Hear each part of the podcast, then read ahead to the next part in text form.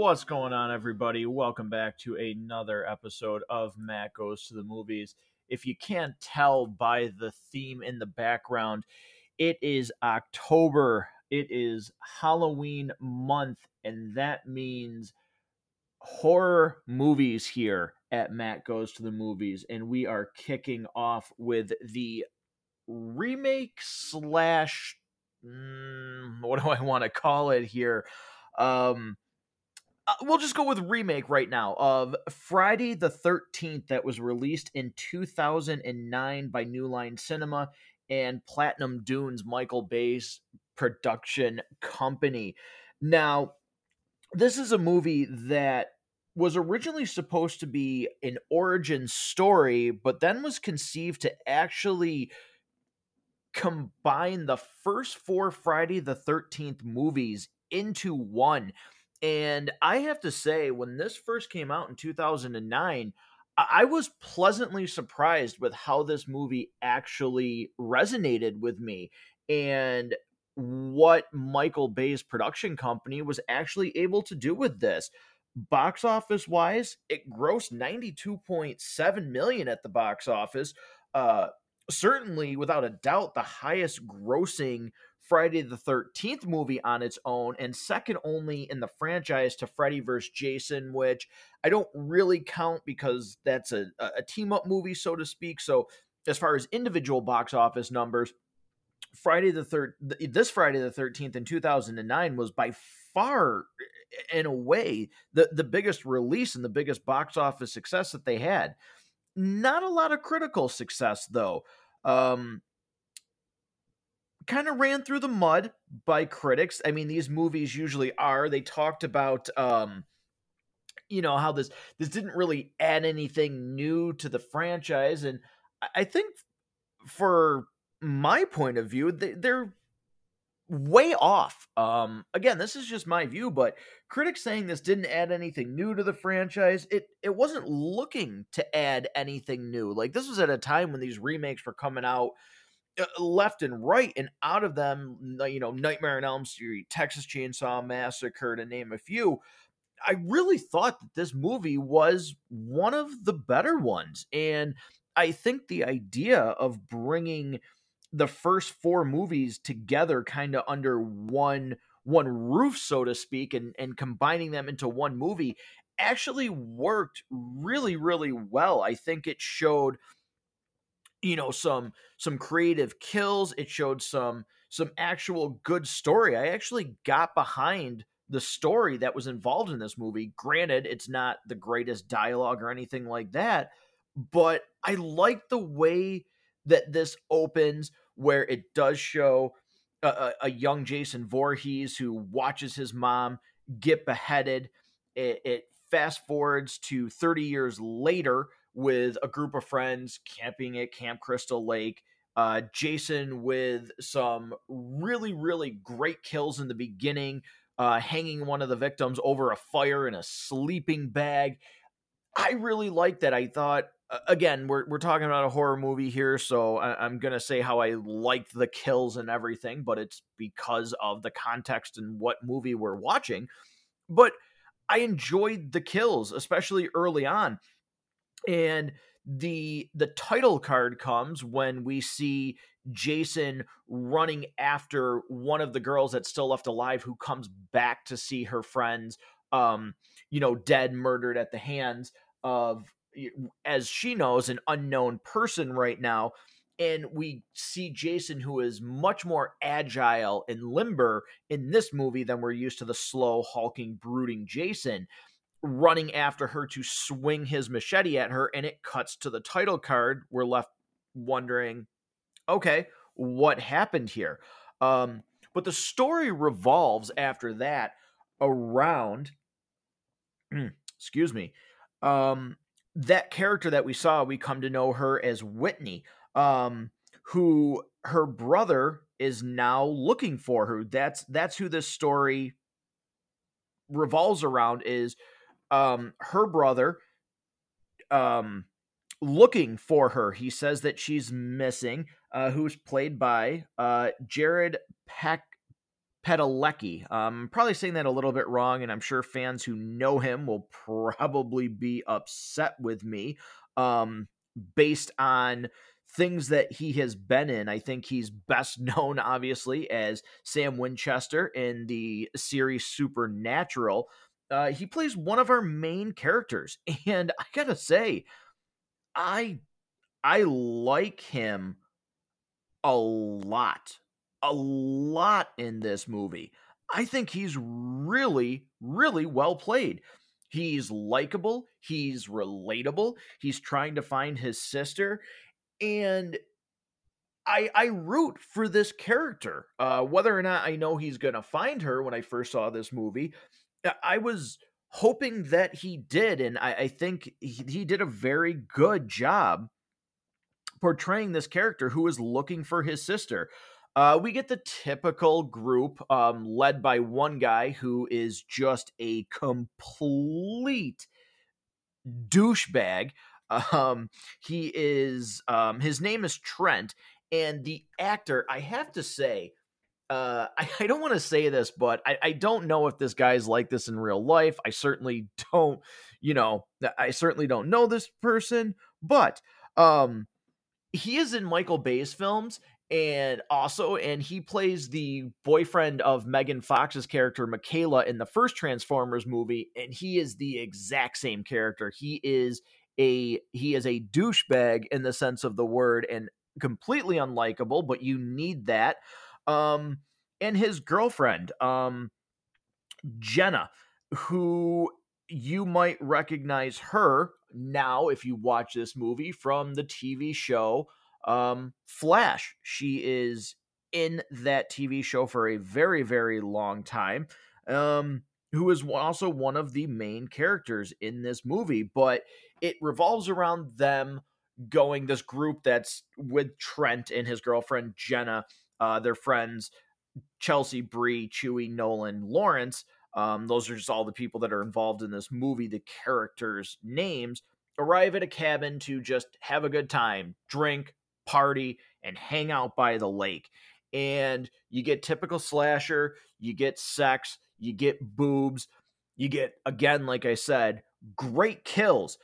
But that's where I think this movie, again, though, where this differs for me from other horror movies is I do like the the main character is really well done in this movie and he has you know, there's some stupidity in this as well, like always, but the main character again is relatable. You you want to see him find his sister, you want them to succeed. You want to see Jenna who uh, is with Trent. You want to see her succeed. Now, I will say that it's a little far fetched in this. Uh, Trent ends up uh, sleeping with one of the girls that's also there, and at one point, Jenna leaves with our main character to go try and like help search for Whitney.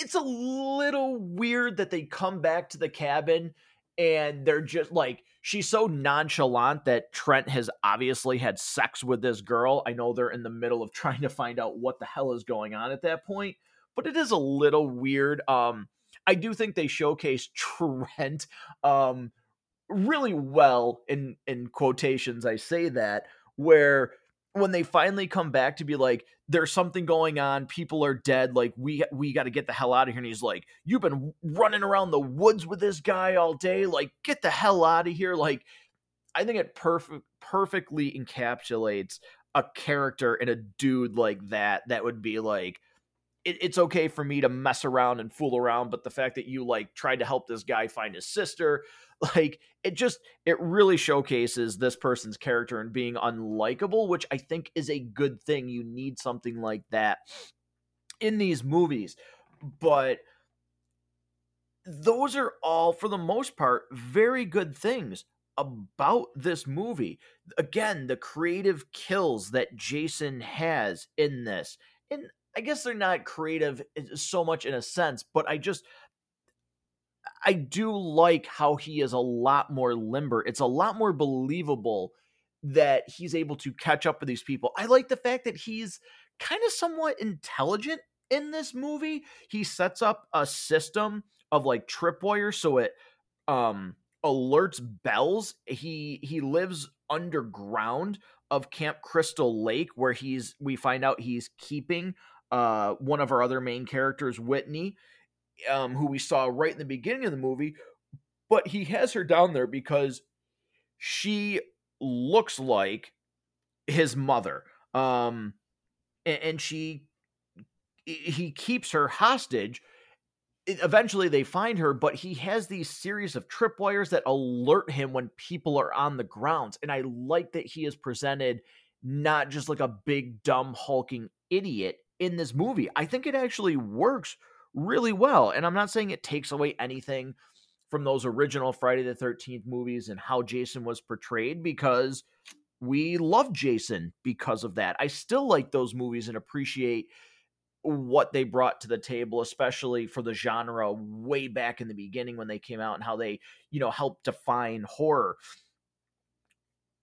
But the way that they did this works in this environment. And again, bringing together the first four movies into one, it doesn't feel rushed. It doesn't feel like they shoehorned everything in. I think it was a very, very good decision to actually bring that together and instead of making this just like one movie kind of a somewhat reboot slash remake of the first one they made it like i don't know a resequel or something I, I i don't know what you would call it combining the first four movies but it definitely works and the way that jason is portrayed the atmosphere the characters that are involved in this movie it's all done very, very well. I actually thoroughly, thoroughly enjoy this movie. Is it perfect? No. Is it better than a lot of the remakes that came out during this time frame? Yeah, this is actually a very good movie. I think it's well thought out. I was actually at the time I was shocked how well I thought Michael Bay's production company put this together based on things that Michael Bay has done. Um, because he also then had his company do the Nightmare on Elm Street remake, which I'll be getting to in a different review, which I didn't think fared as well. I really think that this movie, what critics, again, in my opinion, considered to be downfalls of this movie, I think they got it wrong. I think that this was actually the right way to go. Again, box office wise, this was a ama- like a really really well done um eh, movie especially again box office wise it hit um on opening day this grossed 19 million dollars which exceeded the box office growth i'm always a fan of these things for the new blood jason takes manhattan jason goes to hell and Jason X, it beat out all of those movies in one day what they re- what they made in their actual like th- like their entire theatrical run this made more than in one day. So people really wanted to see this. It did suffer a huge drop in the second week but that's completely to be expected with something like this. So if you have not seen this movie I highly recommend it. It is now on HBO Max. Perfect timing for October if you're looking to, you know, go through a horror movie marathon. I absolutely 100% recommend this movie. And with that recommendation comes the popcorn time review.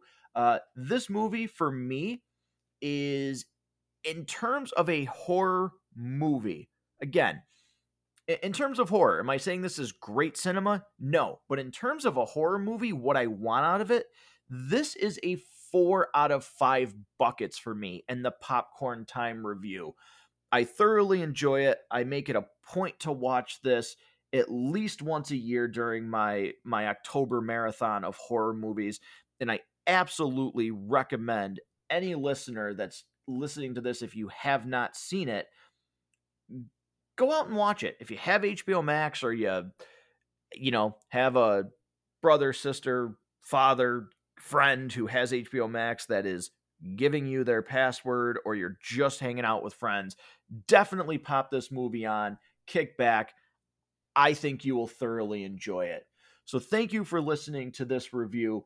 We've got more coming in the month of October at Matt Goes to the Movies, including what I am eagerly anticipating a review for Halloween Ends that releases on October 14th. I am so excited for that movie. I cannot wait. And I look forward to bringing that and many more horror reviews here in the month of October. Thank you for listening, and we'll catch you real soon at Matt Goes to the Movies.